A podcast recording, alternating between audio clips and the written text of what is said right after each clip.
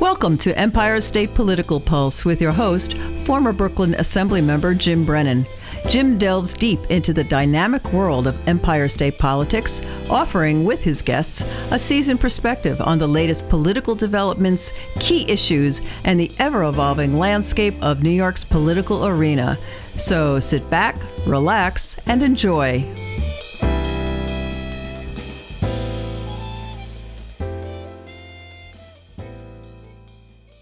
Hello, this is Jim Brennan, your host for Empire State Political Pulse.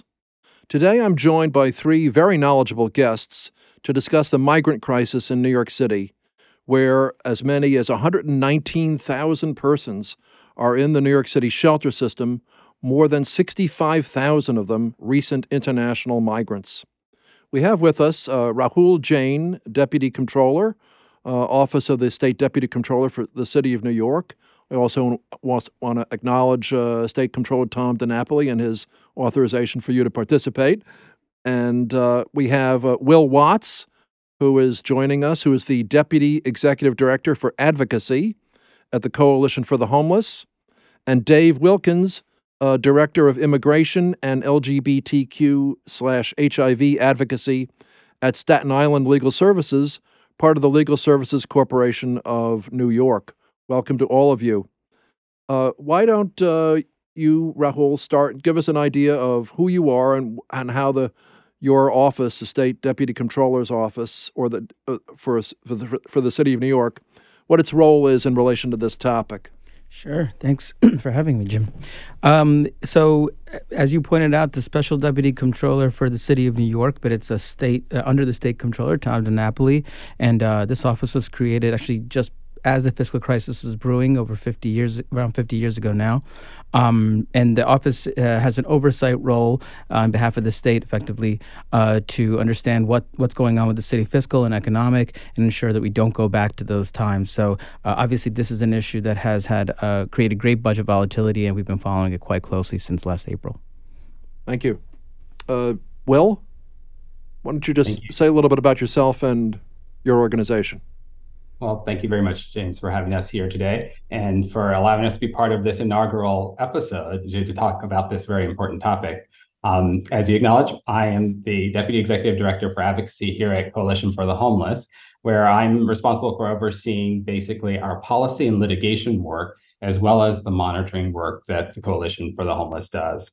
And for those of your listeners who don't know much about Coalition for the Homeless, uh, we've been around for 42 years, but we came into existence because of the right to shelter. Our co-founders were the were instrumental in making sure that that right was was in place. And as a result of the last 42 years, we've been focusing on protecting and expanding that right for all unhoused New Yorkers, regardless of where they've come from, how long they've been here, or, or their status. So we've been focused on that from a policy standpoint, but also we provide a lot of direct services to individuals, whether it is job training, providing food and clothing, to eviction prevention and other special programs for unhoused youth. So looking forward to being able to talk about a little bit more about our work, but also the critical importance of right to shelter at this time.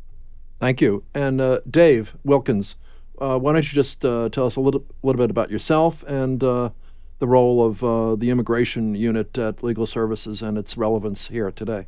Sure. Thank you so much for having us. It's a pleasure to be here. So, uh, as you mentioned, I'm the Director of Immigration and LGBTQ HIV Advocacy. Staten Island Legal Services is part of Legal Services NYC. And so, we're the largest civil legal services organization in New York. In addition to immigration, we have a housing practice, foreclosure defense, education advocacy, all sorts of civil legal services we have a physical brick and mortar presence in each of the five boroughs. And our immigration unit, both at Staten Island and at the other legal services NYC branches, works on a wide variety of immigration matters. Uh, my per- personal background is doing removal defense for folks who are seeking political asylum here in the United States. So we work a lot with recently arrived people who are fleeing uh, threats and harm in their homeland. But we also work on other kinds of humanitarian visas, like U visas for victims of crime, T visas for victims of human trafficking, special immigrant juvenile status for uh, unaccompanied minors, and other forms of immigration relief, depending on the needs of our clients. Extraordinary work, all of you. Well, let's get right to this uh, topic here. Uh, at a town hall meeting in September, New York City Mayor Eric Adams, discussing the migrant crisis, uh, stated, This issue will destroy New York City. We can probably acknowledge this was a bit of heated rhetoric on the part of the mayor to focus attention on a serious problem. But uh, what is your take on exactly what the mayor said and what it means from where you sit? A budget analyst, an advocate for the homeless, an immigration lawyer. Yep. Rahul, yeah. Sure. Um, so you know, I I think maybe the I, I I think the mayor hopefully was talking about some of the fiscal impact that had just come up at that time. About a month earlier, a Right. letter had leaked.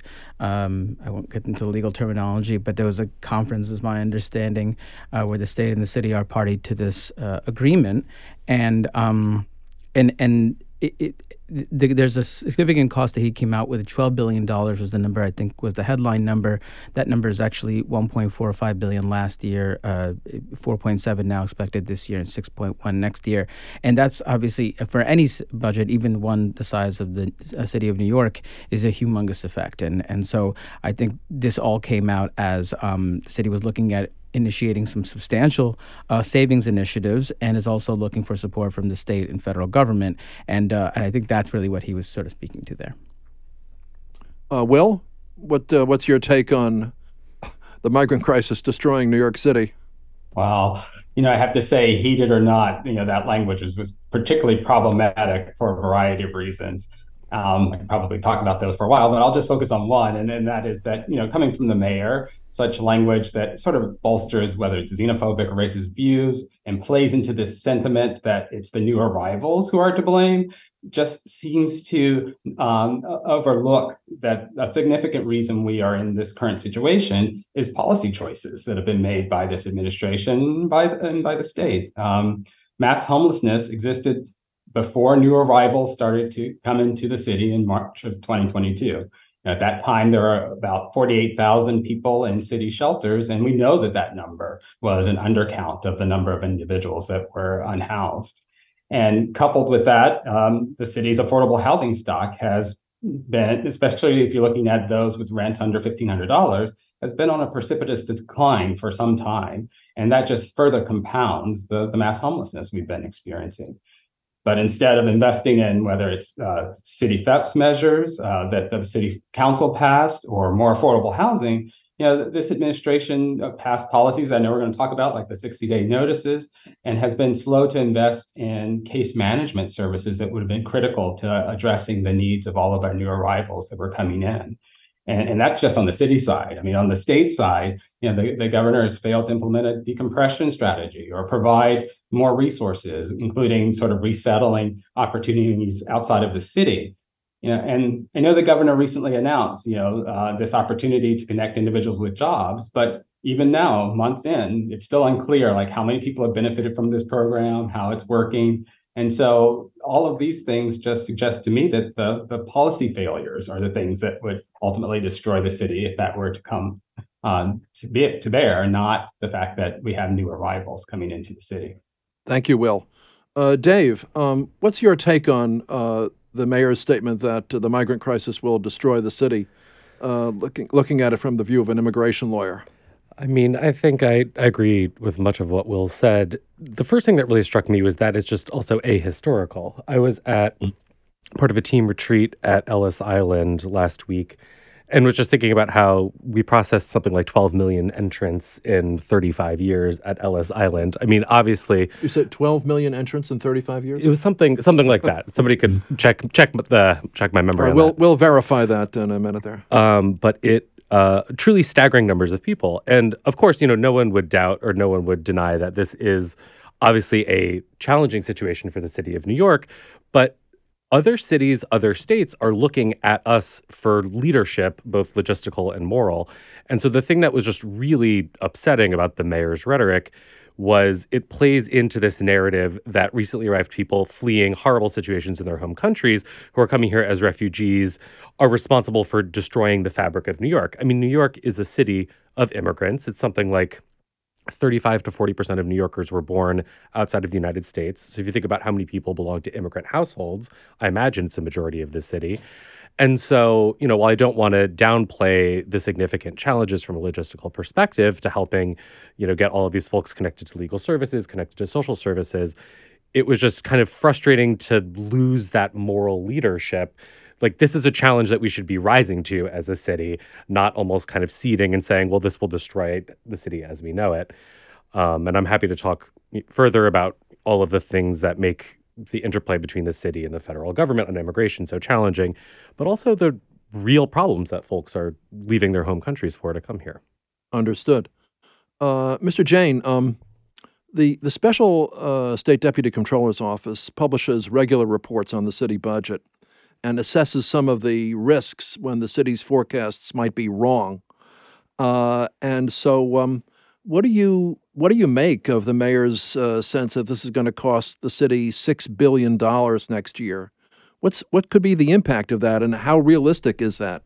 So I think you know, not to get too technical, but uh, the city puts out a financial plan update, which is, as Jim's pointing out, that's that's what we report on each time it comes out. Those are the city's formal forecasts. Those these numbers are not actually in the city's formal forecast. These are uh, the numbers that were in the in the forecast was about 2.9 for this year. As I mentioned, they're now saying 4.7, and then 1.1 billion for next year, which they're now saying 6.1. That is a huge difference, right? And so that is, as you call it, would be what we call a budget risk. And and so we would add that on top of the risk the city is already expecting and say, okay, well, this is the number that we think is the budget gap. And prior to this uh, letter coming out, we already had a $9.9 billion number next year.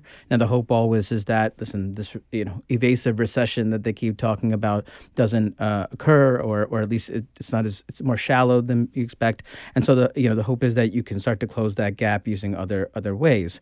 Uh, I think the thing about this situation that's been frustrating is um, just how volatile it can be. And while we we our office did say we expected next year to be uh, more costly than one billion dollars. We had it about two point nine again. We figured that they would not be out of this yet. We don't really see the federal uh, a ton of federal changes happening, and so at least sort of staying on the level was a conservative way of saying you guys should be looking at this expense. Uh, the number that came out was a little bit jarring even for us to to be more than double um, was unexpected. So. I think it's fair to say that there's or in any budget, there's limited resources and you need to allocate them.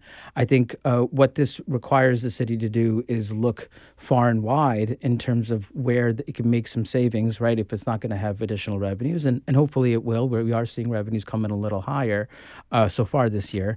Um, and, and that maybe needs to be spread. And I think, you know, going back to this savings plan that they've suggested that they're going to have, and it should come out this week, the first round. Um, the hope is that you can find that by being more efficient with the way you're providing city city services, not necessarily uh, cutting city services, right? And that would be a real shame if we were to cut the services.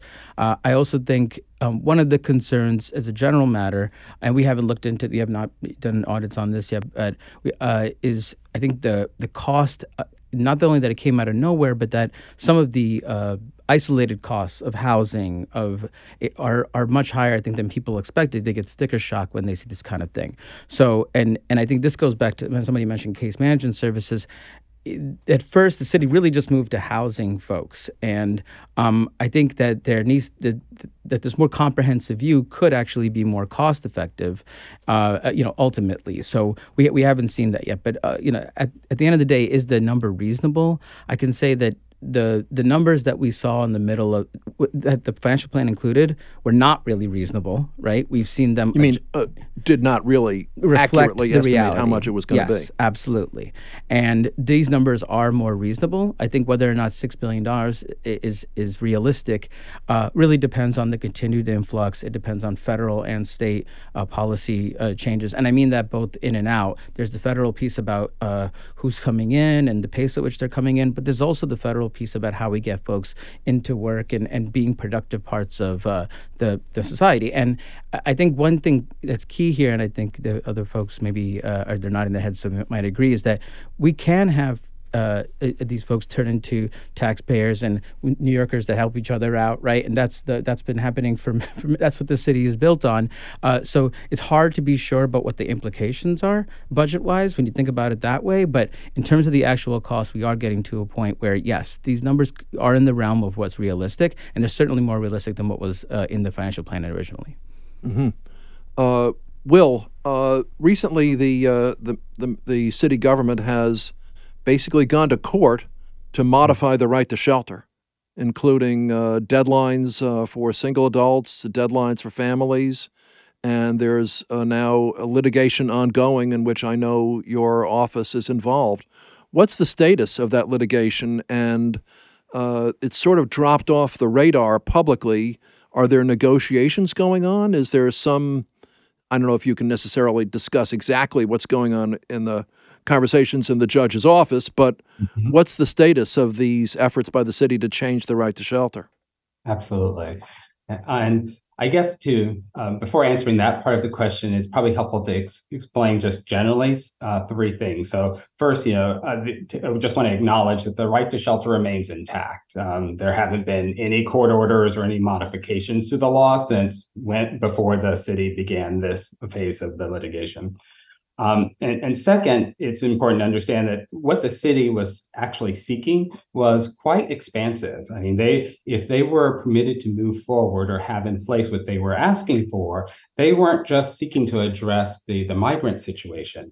Their most recent proposal that they set forth in, in their letter on October 3rd requested the ability to exclude uh, from shelter not only new arrivals, but also individuals receiving disability benefits, some individuals who receive less than minimum wage, and other very vulnerable individuals. So the impact, and I'd be curious from a number standpoint, but the impact definitely would have meant more individuals out on the streets and having to utilize emergency services and other services in order to survive. Mm-hmm. And that's, so, that's a good point. one of the, the final points, I guess, just to set up sort of the where we are in litigation, um, is, a, is a unique sort of procedural issue. Not to get in the weeds too much, but it's it, it, definitely kind of helps inform or explain why it is that people are probably seeing what they're seeing in the press. And it's something I call the mother may I phase of the litigation. So back in, the 70s or 80s, whenever this was settled, um, the, the parties decided that they would not be able to just rush into court if they needed to do something with respect to the consent decree, that there would be this request to be able to do so from the court. So the, the letter that the city submitted back in May basically said, we want to ask you, Your Honor, can we move forward with a motion to uh, modify the consent decree? That kicked off a series of opportunities for us and for the state to be able to submit letters in response and to then give the, the judge an opportunity to assess whether or not to grant the city's request to move forward with litigation. That's basically where we've been since May. And uh, so where we are right now is just continuing to discuss the issues. Um, as you said, we are in mediation, and and in order to kind of move forward, the judge wants to make sure that we have have a conversation with one another. Um, I, I, should note, you know, we've been talking to the city since this whole situation began, long before they filed their letter back in May. What's different now is that this conversation is happening, uh, one with the state, which was not in the room at the time. And also, it's happening, of course, with the judge and with all the powers that come with his office and his ability to help us to hopefully have a conversation that will hopefully steer us towards resolution.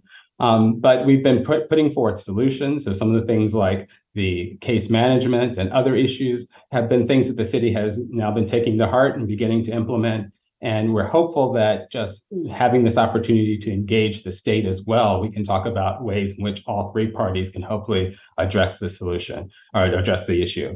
Um, but that's essentially where we are, continuing these conversations and hopeful that we can resolve this through mediation without having to get into protracted litigation. Understood. Uh, Dave, you know, as an immigration lawyer, you're basically involved with helping people either get asylum or prevent getting themselves getting deported. And you mentioned that you uh, are involved with some TPS, which is the temporary protected status for the Venezuelans that the Biden administration indicated they could stay in the United States legally under this uh, status. Uh, what's it like to actually get somebody uh, asylum? How long does it take? How many people win and how many people lose? So yeah, I mean the to back up just for a brief moment, as you point out, the federal government has in the immigration system relatively limited ways to respond to humanitarian crises in other countries. Either you're making an individual determination, as in the case of asylum, that somebody has a well founded fear of persecution in their home country, and that has to be made on an individual case by case basis, either by the asylum office, if it's an affirmative case, or by an immigration judge, if the person's in removal proceedings. Or there's something called temporary protected status, where they can designate a class of countries that's going through some kind of you know, internal strife, climate related problem, et cetera, where people can receive kind of this temporary reprieve from deportation and apply for a work permit. And so, in the case of the Venezuelans, the great thing is that as a class of people, they now don't need to have their case individually reviewed on the merits by an immigration judge. They can apply for temporary protected status through USCIS, U.S. Citizenship and Immigration Services, where an immigration services officer is reviewing the paperwork. It's a much faster application. So th- this thing that the Biden administration did for TPS for Venezuelans is sig- is very significant. It's very significant. And and in the shelter system itself, it's significant. Yeah, because I I don't know the exact numbers, but a relatively large, let's say plurality of people who are recently arrived are Venezuelan historically there weren't a ton of Venezuelan migrants coming up to New York. A lot of folks were, you know, going to uh, Florida and the Miami area. And so the big hope is that this will help alleviate the pressure a little bit on the shelters because if people can apply for temporary protected status, apply for the corresponding work permit, get better jobs more quickly, then they can move out of the shelter system and sort of free up resources for other folks. But the decision whether or not to designate a country as a TPS designated country is a very political decision. I'm not anticipating that many other countries will be designated as TPS countries because there's sort of all kinds of political political questions that go into who gets designated for TPS. So then that leaves everybody else in the position of having to apply for political asylum. And what that requires is that people have a hearing in front of an immigration judge specifically about the merits of their individual case. They're almost always required to testify on their own behalf, present evidence, present witnesses. And that process can take. I mean, the, the federal government has been trying to sort of move on a more expedited docket with some of the recent arrivals, but still, at a minimum, it takes, let's say, 12 months to 18 months. But honestly, in practice, it takes anywhere from two to four years. Just for one asylum case? For one asylum case. And the cases are quite labor intensive because if you're doing them well, um, it requires that you talk with people extensively multiple times about traumatic situations, awful things that might have happened to them in their home country. And working with such vulnerable clients requires an enormous amount of skill and just an enormous amount of patience. You can't have one conversation and then go to court. You're working on developing rapport with the client. You have to work on developing a lengthy affidavit that's sort of explaining the basis of their claim and then preparing people to testify in support of that affidavit. It's an extraordinarily labor intensive process. And while of course I think it's a wonderful thing, it asylum is not necessarily the most nimble response to humanitarian crises in other countries because it is so labor intensive and requires such an individualized assessment. But historically, the federal government hasn't used TPS that often to designate, you know, and it usually requires that there be, you know, some extreme event like a civil war or a catastrophic natural disaster and you know other countries that have been designated are like Syria, South Sudan, you know other countries where it's actively a war zone at present. And so asylum can just be really challenging because it takes so long. People are living in limbo. You can apply for work authorization after you submit an asylum application. And then after submitting the asylum application, you still have to wait 150 days to be eligible to apply for the work authorization. And all of this um, law and regulation happens at the federal level. And, you know, there's no easy fix to, you know, shortening the amount of time that it would take to get a work authorization after applying for asylum, fixing the asylum. Like, that's something beyond what the city or the state can do. It's a federal issue. We haven't had comprehensive immigration reform since 1986. Right. You know, all of you uh, have uh, so many interesting things to say about uh, this extraordinary topic. But uh, there's a there's a time uh, deadline for this show, and uh, I hope people have been interested. Maybe you could just offer one additional perspective, each of you, on this topic, and then we'll have to wrap it up. Rahul Jain. I think it's important that we recognize that this is one part of the budget problems. It's a big part, but it's not the only part. The city has spent on a lot of other things that needs to get into check. So that's that's part of this. And I also think it's uh, important that uh, we recognize that it it the city is dealing with it and it's the front actor. But as as pointed out here, um, the feds are really in control again of both folks coming in and folks getting into our society. And and without a you know some greater clarity on the policy side and ideally the funding side but definitely the policy side it's very hard for the city and the state to respond in a way that's going to make uh, you know make for the best outcomes for these folks and quite frankly for the city and the state because again we want them to be contributing members of society. And I don't think I want that to get lost here. Understood Will, what's your what's your final take on? Well, you'll be you'll be working on this for probably for years to come, but uh, as of right now, what what do you think? What's your?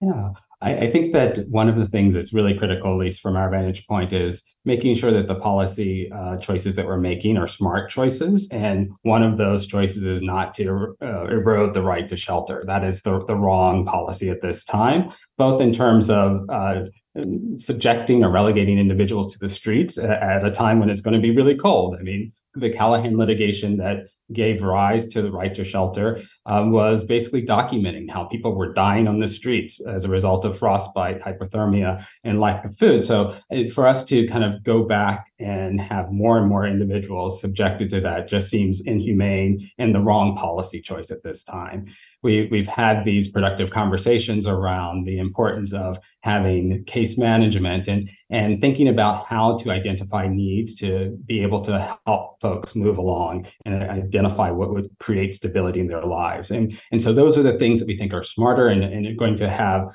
more better outcomes and more long lasting outcomes for the families that have been already traumatized greatly coming to this country. And, and so, you know, those would be the things that I encourage, as well as you know the state taking a more active role here. Um, the city cannot bear this on its own. And while uh, I appreciate what my colleague was just sh- sharing about the federal policies and where that sort of stuck, you know, we definitely do need the state then to kind of step in and to provide some support as much as it can to relieve the pressure off the city. So we're just hopeful that these mediations will continue and that we'll be able to reach some solutions that will allow the state to take a more active role.